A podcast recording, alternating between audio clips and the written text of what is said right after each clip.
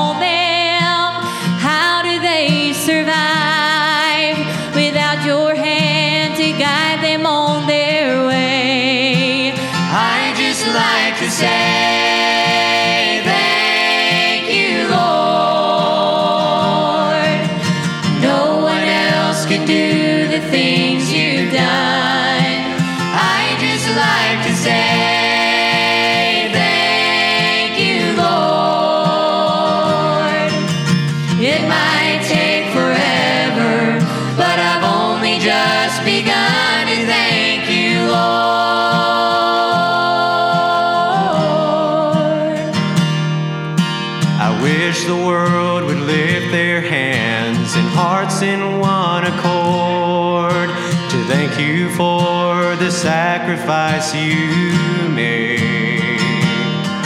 Now glory, praise, and honor to the one who set me free. Lord, accept this blessing now from me. I just like to say.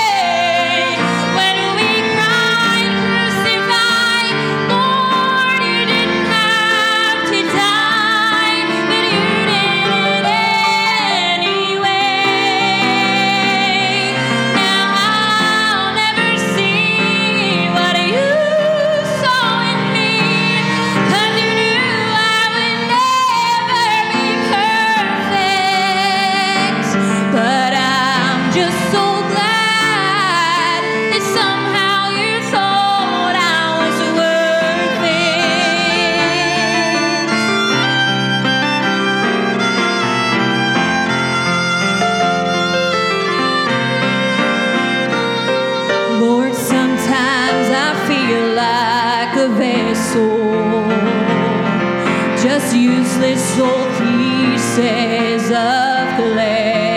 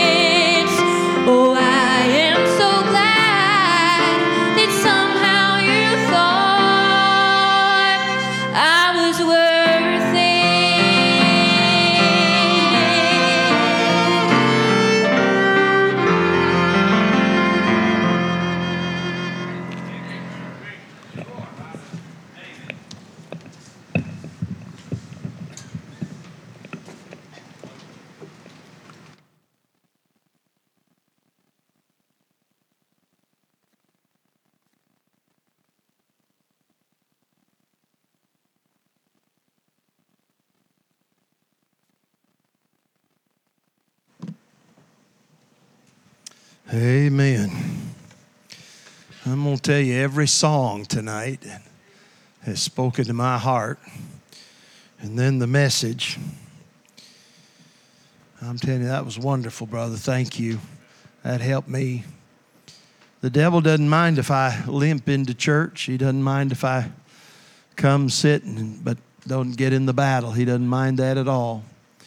And I'm telling you, that was uh, that was helpful. Everything that's happened tonight's helped my soul, and I'm glad to be here and be part of the service. And I want to thank you for allowing me to come, be here. We'll uh, we've been trying to finish up in Genesis 49. We actually started last year, and we will look at one more here tonight. Just hopefully just a part of it, but we'll have to start in Genesis 37. I appreciate the Lord moving and moving on my heart and moving in the service. And uh, I sat over there in the chair and wondered about what I should do. Um, but I'm going to preach for just a few minutes. In Genesis 37, we are told about Joseph. We'll find him over in chapter 49, the Lord willing, in a moment or two. But in Genesis 39, the Bible said in verse, or excuse me, verse 30, chapter 37, verse 2, these are the generations of Jacob. Joseph, being 17 years old, was feeding the flock with his brethren, and the lad was with the sons of Bilhah and with the sons of Zilpah, his father's wives. And Joseph brought unto his father their evil report. Now Israel loved Joseph more than all his children because he was the son of his old age. And he made him a coat of many colors. And when his brethren saw that their father loved him more than all his brethren, they hated him and could not speak peaceably unto him. Then look a little further down the chapter and let's read a moment in verse number uh, 18. Speaking of Joseph's brothers, and when they saw him afar off, even before he came near unto them, they conspired against him to slay him. And they said one to another, Behold, this dreamer cometh. Come now, therefore, and let us slay him and cast him into some pit. And we will say, Some evil beast hath devoured him, and we shall see what will become of his dreams. And Reuben heard it, and he delivered him out of their hands, and said, Let us not kill him. And Reuben said unto them, Shed no blood, but cast him into the pit that is in the wilderness, and lay no hand upon him, that he might rid him out of their hands, to deliver him to his father again. And it came to pass when Joseph was come unto his brethren, they stripped Joseph out of his coat, his coat of many colors that was on him, and they took him, cast him into a pit, and the pit was empty, there was no water in it. And they sat down to eat bread, and they lifted up their eyes and looked, and behold, a company of Ishmaelites came from Gilead with their camels, bearing spicery and balm and myrrh, going to carry it down to Egypt. And Judah said unto his brethren, What profit is it if we slay our brother and conceal his blood? Come and let us sell him to the Ishmaelites. Let not our hand be upon him, for he is our brother and our flesh. And his brethren were content. I want to deal with a, a word tonight that keeps coming up in the life of Joseph. It's a word that's very familiar to us. It's a word in common language. We use it all the time. Our brother talked about the thumb and the, and the great toe. I want to talk to you a little bit about the hand here in Joseph's life. Did you notice in verse 21 we had hands? In verse 22 we had hand and hands. In verse 27 we had hand. And if you study the life of Joseph, this word hand or hands will keep coming up. And what it'll look like in the life of Joseph is that somebody always has their hands on him. Somebody is always handling him. Somebody's always using him. Somebody's always uh, uh, directing him. Somebody's uh, always got their hands uh, on Joseph. Now, we use this word hands, uh, we use it in a lot of phraseology today. We use it, uh, we might say this I like for things to be organized. I don't know if you like that, but I like things to have a, a little bit of a plan. And so sometimes I'll get in a service and it seems like nobody knows what's supposed to happen next and it seems unorganized. And to go through my mind, I'll say to myself, who's handling this anyway? And then sometimes I hear this phrase somebody will be in a certain situation and they've done all they can do, and they'll make this statement It's out of my hands now. Then somebody will say this when they don't want you to meddle in their business, they'll, say, Keep your hands out of it. And then sometimes somebody will do this. If there's somebody that does not like to delegate and all they do is micromanage, uh, we'll call them a hands on type of person. We use this phraseology. And I'm thinking about the hands in the life of Joseph, and I just want to trace them through just for a moment. I'm going to try not to be very long. One, one thing our brother did, and not only was the preaching great, but he's the only preacher this week that quit before 8 o'clock, the first preacher. That was a good job. Amen. Not that I was paying attention. one day I said to my wife, I said, honey, I didn't preach too long, did I? She said, 33 minutes and 22 seconds, not that I was keeping track. But I want you to think about these hands, and we're going to work our way to Genesis chapter uh, 49 here in a moment. There's a, first of all, I want you to see the set of hands that I call sinister hands. There are sinister hands in the life of Joseph. There are people who want to get their hands on him and try and harm him. And I would say to you in your Christian life, there are some sinister hands around you. There's some folks who'd like to mess you up. There's some folks who'd like to uh, destroy your testimony. There's some folks who are who are upset about you living for God and serving God. They're upset about it. Your holy life brings them under conviction and they would like to stop us from serving God. There are three kind of hands here that are sinister. There are the persecuting hands of Joseph's brethren. They want to persecute him. They want to make life hard on him. Somebody said, "Preacher, I don't understand. There's some folks that don't like me. They don't like you. It's not because of their, your personality. It's not because of necessarily uh, something about you, uh, your actions or activity more than this, but it's actually just the fact that you love Jesus and you want to serve him, and they don't love Jesus, and a holy life gets them under conviction. And so they're upset about that. Not only are there persecuting hands, but I, am going to hurry on these. Look in chapter 39. Here's another set of hands. The Bible said in chapter 39 and verse 1 Joseph was brought down to Egypt, and Potiphar, an officer of Pharaoh's captain of the guard, an Egyptian. Now, watch this, bought him uh, of the hands of the Ishmaelites, which had brought him down thither. These are what I call profiting hands. There are not only those who'd like to persecute the people of God, but there are those who'd like to profit profit off the people of God. They'd like to have your tithe. They'd like to have your offering. Uh, they're not going to help your family. They're not going to pray for you. They're not going to, they're not like the man of God who come and help you when you're sick, who come and visit you when you're worried about your family. All they want is your money. And they're going to get on there on the television. My preacher used to call them the joy boys. They'll get on television and tell you how you're supposed to prosper. And if you'll just send them an offering, there are folks who are who want to make merchandise of the gospel. There are those who are after filthy lucre. They don't care one thing about your soul, they're interested in your wallet.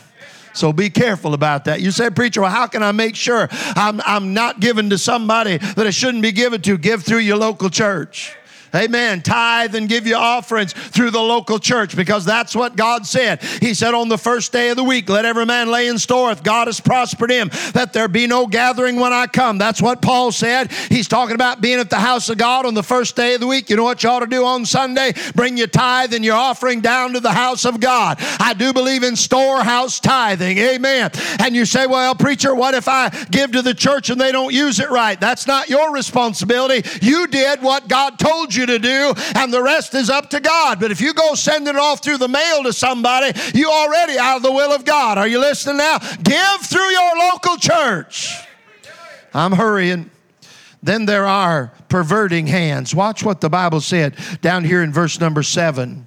And it came to pass after these things that his master's wife cast her eyes upon Joseph, and she said, Lie with me.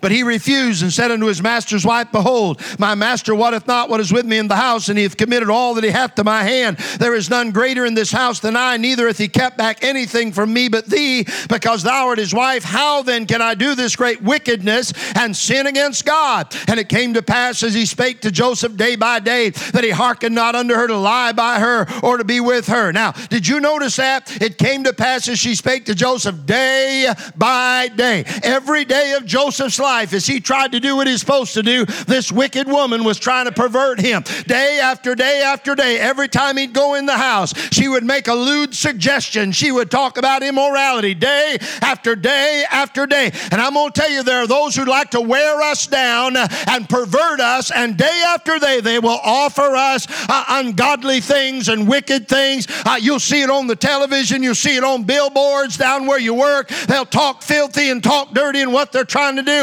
is pervert us. They're trying to steal our testimony, destroy our godly testimony. So you better be careful. Hey, young people, there's somebody out there like to ruin you, somebody out there like to destroy you, somebody out there like to get you away from God, somebody out there would like to soil you, somebody out there would like you to lose your testimony. So you better be careful about who you run with. But here is Joseph. He didn't have any choice day by day, day by day, day by day. Now, watch what happens. The Bible said, And it came to pass about this time that Joseph went into the house to do the business, and there was none of the men of the house there within. And she caught him by his garment, saying, Lie with me. And he left his garment in her hand and fled and got him out. Now, if he left his garment in her hand, she must have had her hands on him. Hey, sir, be careful about that. Ma'am, be careful about that. Be careful about how you act around somebody else's wife, around somebody else's husband. You say, preacher, you don't need to preach out of the church. Are you kidding me? In the church, I see immorality, men running off with other men's wives, women running off with other women's husbands. What is it? We're not being careful. We're not walking circumspectly. We'd better be careful. We better keep our mind pure. We better guard our eyes. We better guard our tongue. We better be careful. There are those who'd like to pervert us. So you have these, I call them sinister hands. But then I want you to see another set of hands. Because also in this story, we have not only sinister hands, but we have serving hands. These are the hands of Joseph. What did Joseph do in the midst of all of this? He kept on serving. Where did he serve? He served in Potiphar's house. He served in the prison house. I'll show you in a minute. He served uh, in Pharaoh's house. He just kept serving. You know what he did? He kept his hands busy for God in the midst of all of this turmoil, in the midst of the persecution, in the midst of all that was against him. He just kept on serving God. Now, he wasn't serving just for serving's sake. If you study the life of Joseph, here's what you'll find you'll find that though the Bible has a great deal to say about his hands, it also has a great deal or, or reveals a great deal to us about his eyes. So, preacher, what do you mean? Well, do you remember what Joseph said when that woman said, Lie with me? Do you remember his answer? He said, How can I do this great wickedness and sin against God? Where is Joseph looking? Who's on his mind?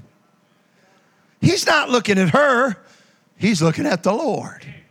He's got his eyes fixed upon God. And when he gets his eyes fixed upon God, it changes what he does with his hands.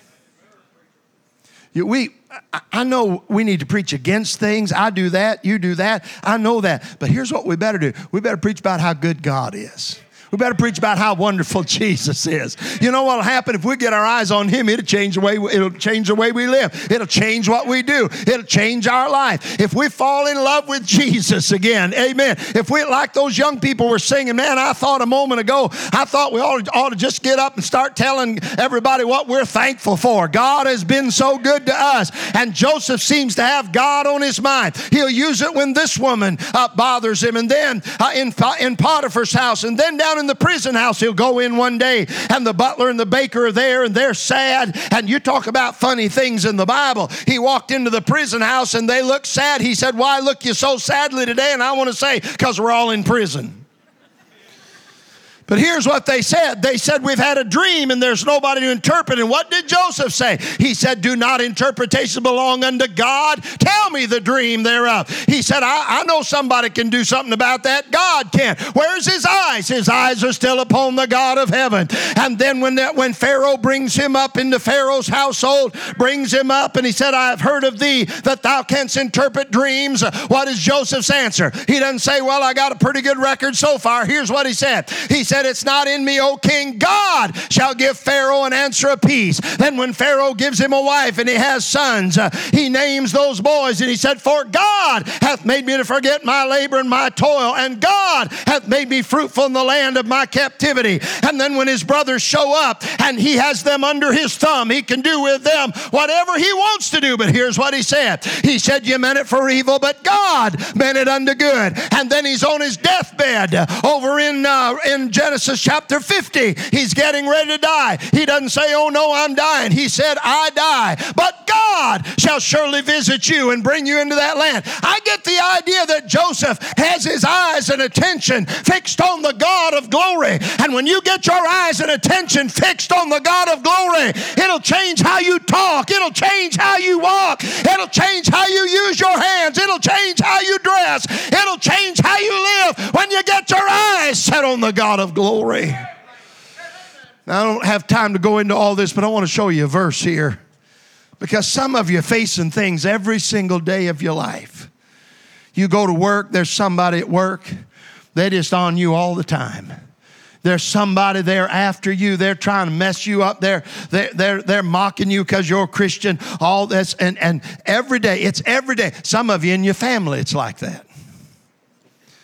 Some of you, some of you, there's, there's just somebody in your life that every day is like those sinister hands persecuted. I want to show you another verse about hands in the life of Joseph. Pharaoh brings him up, and, the, and Pharaoh has a dream, and Joseph interprets the dream. And when he interprets the dream about the seven years of plenty and the seven years of famine, and he says to Pharaoh, You better get somebody and put them over this, and you better gather up all you can during that seven years of plenty. And so Pharaoh looks at Joseph and he says, He said, Can we find a man as discreet and wise as thou art? This is chapter 41 and verse 39. Pharaoh said unto Joseph, For as much as God has showed thee all this, there is none so discreet and wise as thou art. Thou shalt be over my house, and according unto thy word shall all all my people be ruled. Only in the throne will I be greater than thou. And Pharaoh said unto Joseph, See, I have set thee over all the land of Egypt. Pharaoh took off his ring from his hand, put it upon Joseph's hand, and arrayed him in vestures of fine linen, and put a gold chain about his neck. And he made him to ride in the second chariot which he had. And they cried before him, Bow the knee. And he made him ruler over all the land of Egypt. Now watch this, verse 44. Here's this boy that's been ever under everybody's hand. Here's this boy. They've been handling him. They've been persecuting him. They've been trying to destroy him. But look what happens. Here's what the Bible said. And Pharaoh said unto Joseph, I am Pharaoh, and without thee shall no man lift up his hand or foot in all the land of Egypt. I look at that verse and I say, Joseph, you stayed faithful to God while they were handling you, while they're trying to destroy you, while they're trying to ruin you. You stayed faithful to God. And now you know where you've come. All those hands that were against you, all those hands that were persecuting you, they can't lift a hand unless they get your, uh, your permission. Can I remind you of something, Christian? That's exactly where we're headed. We're going to rule and reign with Him one day. That's where we're headed. I tell you, keep your head up. Keep your head up. Serve God. Uh, put up with it. You say, well, preacher, there's this one and there's that one. Hey, just remember one day we're going to judge angels. We're going to rule and reign with Him. We're heirs and joint heirs with Jesus. Just stay by the stuff. Just be faithful. Don't live for today. Live for that day yonder when we see Him. Don't have a temporal view. Have an eternal view. Don't live for this world. Live for the next world. We're headed for a wonderful place. Amen. I bet when Pharaoh looked at Joseph and said, Nobody can lift their hand unless they ask you, I bet he thought, I'm glad I stayed faithful. I'm glad I stayed pure. I'm glad I kept my eyes on heaven. I'm glad I looked at the Lord. I'm glad I didn't give in. I'm glad I didn't falter. I'm glad I stayed faithful. Keep your eyes on heaven. Now, one more set of hands. I want you to go to chapter 49. All this has gone by in Joseph's life. And now Jacob, his father, is dying. The family has been reunited. Jacob has called all of his boys in. He's going by, going through them, telling them things that have happened, things that will happen. I can't deal with everything it said about Joseph, but I want us to notice the hands that Jacob brings up. Would you look at it? In Genesis 49 and verse number 22. Joseph is a fruitful bough, even a fruitful bough by a well, whose branches run over the wall. The archers have sorely grieved him and shot at him and hated him. But his bow abode in strength. Now, watch this. And the arms of his hands were made strong by the hands of the mighty God of Jacob. From thence is the shepherd, the stone of Israel. Do you know what? Do you see what Joseph just said to Jacob? Jacob said to Joseph, Boy, it looked like he's in your brother's hands. Joseph, I know down in Potiphar's house, it looked like was in that wicked woman's hands. Joseph, I know when they carried you off in irons out through the desert, it looked like you was in the hands of the Ishmaelites. But I want to remind you something, Joseph. From start to finish, you were in the hands of the mighty God of Jacob. Hey, Christian, when it gets too hard, when it gets too difficult, when it gets too long, when it looks too far, when the hands seem all against you, remember that. Hallelujah. There's a set of hands. Uh, God has you in His hand. Hey, what kind of hand does God have? Well, can I say this? Uh, uh God has mighty hands. He called it the mighty hand of the God of Jacob. God's hands were stronger than Joseph's brother's hands hands. They were more mighty than the hands of the Ishmaelites. They were stronger than the hands of that wicked woman. I'm glad we're in the mighty hand of God. I'm glad to have the good hand of God on me tonight. Uh, let's rejoice in the hand of God. We're in His hand tonight. They're not only mighty hands, they are, can I call them maneuvering hands? You say, well, preacher, if Joseph was in God's hands, does that mean that God that God was behind everything that happened to Joseph? No. Here's what it means. It means God was above everything that happened to Joseph. God does not make men do wickedness. God does not call what it, where wickedness come from. It's a result of the fall. When God got done building this world, creating this world, He said it's good. But man sinned and messed it up, and that's why there's sin in the world. That's why there's wickedness and ungodliness. But that has not robbed God of His sovereign authority. And I tell you what God will do. He'll even use the wickedness of men against them to bring about His glory. He said He'd make the wrath of man to praise Him. And I tell you, God's bigger than anything I face and anything that you face, and God is maneuvering and working His will around. These are mighty hands and maneuvering hands, but most of all and best of all, these are marked hands. What do you mean, marked hands? You remember the Bible said Jesus is the lamb slain before the foundation of the world. Now, it'd be one thing to think of the mighty hands of God and I could not rejoice if I thought they were against me. It'd be another thing to look at the maneuvering hands of God and think to myself, He's trying to ruin me. He's trying to work things around because He's against me. But I have to remember His hands are marked. What are they marked with? Nail prints. Calvary's hands. You see, these are the hands that love me. These are the hands she's singing about a few minutes ago. These are the hands that hung on the cross of Calvary. Those are the hands that I'm in. Those marked hands of the Lord Jesus Christ. Those bloody hands. Those hands where the nails were. He stretched out and died on the cross of Calvary. And he didn't do it because he deserved it. And he didn't do it because I deserved it. But he did it because he absolutely loved me. And he loved you. And he died for us. So that mighty God and that maneuvering God is the God who loves me and cares for me and died on the cross for me. And he's working out my, uh, my life for my good and for his glory. But I really have that out of I really have that out of order because really he's working it out for his glory and for my good because his glory is always more important than my good. But the truth of the matter is everything that's for his, for his glory works out for my good. If it's for his glory, it's good for me. So I'm thankful for those marked hands. I need to, I need somebody to help me. Jay, come up here and help me, will you? Listen to what he said again.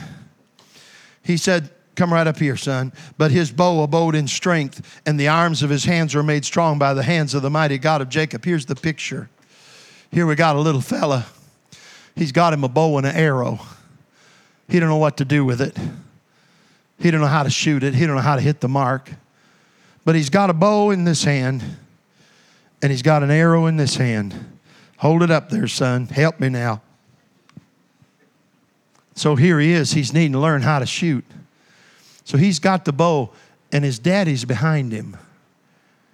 And his daddy's got his hand here and his hand here. And the two of them take the arrow and put it in the bow. And the two of them pull it back together. And the two of them aim it. And the two of them let it loose.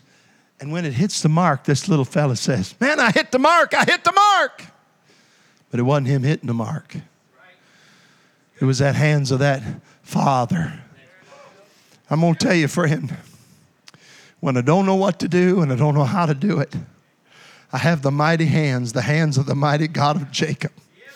He's telling me where to aim. He's letting me know how to shoot. He's helping me load the arrow in the bow. He's, he's letting it loose. When I don't know what to do, I can trust Him. And then, even when I think I did know what to do and hit the mark, it wasn't me hitting the mark, it was Him hitting the mark. It was those mighty hands, those mighty hands of Jacob, the mighty hands of God. I'm glad to be in the hand of God tonight. I'm glad that there, though there are other hands against me, there are a set of sovereign hands that are for me. They are the hands of God. And I need to keep my eyes eyes set on heaven and rejoice in the good hand of my God that is upon me. Thank you, Jay. I want you to stand a moment.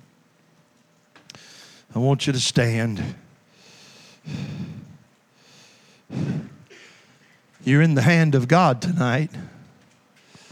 God will help you.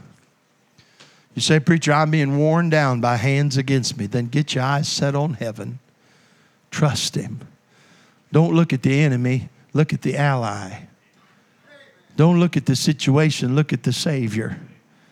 Don't throw up your hands and say, I quit. Look at the hand of God at work in your life. There's no telling what God's going to do with what you're going through. Won't you trust Him tonight? Would you bow your heads and close your eyes? Our brother's coming, our sister. I debated on whether to preach tonight. I felt like we had a boatload of preaching in that few minutes in the first service, but maybe somebody tonight, you're under the pressure. You're just under pressure. You say, Preacher, I'm under pressure. I'm telling you, preacher, it just seems like day by day by day they're handling me. Won't you get your eyes on heaven tonight? Won't you look into heaven and see Jesus tonight?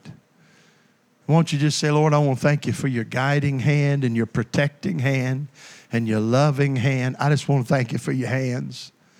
And Lord, you handle me. You guide me. You direct me. You help me. Thank you, Lord, for those hands. Maybe you just want to come thank Him tonight. God dealt with you in the first message. God deal with you now. You just come take advantage of the work of the Holy Ghost in your heart. And while they sing, whoever's going to sing, maybe our sister's going to sing, you just obey the Lord. You say, Preacher, I, I don't see how this thing's going to work out. It's out of my hands. Then let Him handle it. Trust His hands. Pray and ask for His help. Tell Him, say, Lord, I need your hands. I need you to move. See if He won't move and help me. Just trust Him tonight. While our sister sings, you come.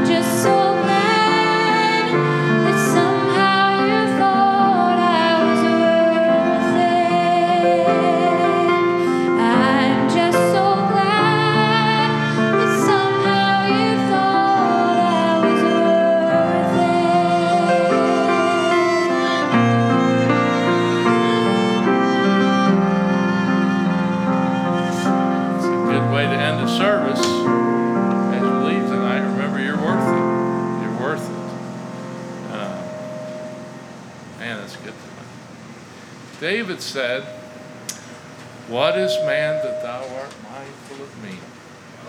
You ever feel that way? Why me? Why God? Why did you save me? Why did you change my life? Good God, amen.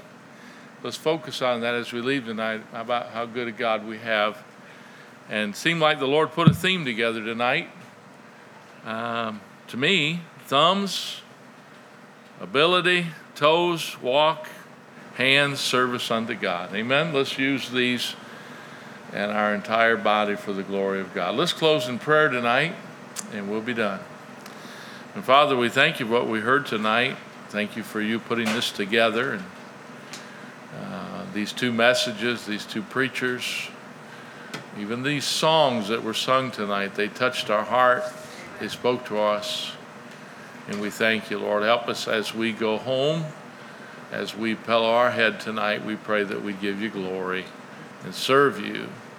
And Lord, bless uh, the coming service tomorrow night. We ask for your hand to be upon that already.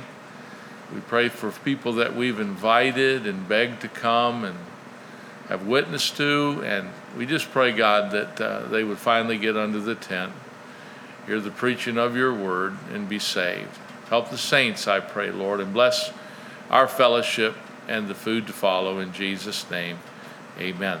Amen. As you leave tonight, please be careful. There's little ones around as you take your automobile out. There is food court tonight, and I guess we're having some scrumptious, wonderful, fantastic, marvelous chicken. Amen. And there is a, uh, a gift for the kids, little kids, as you come. Thank, uh, thank Brother Summers for the message and for coming, and his dear wife, and thank Brother Brian for his message. You're dismissed. Good night. God bless you.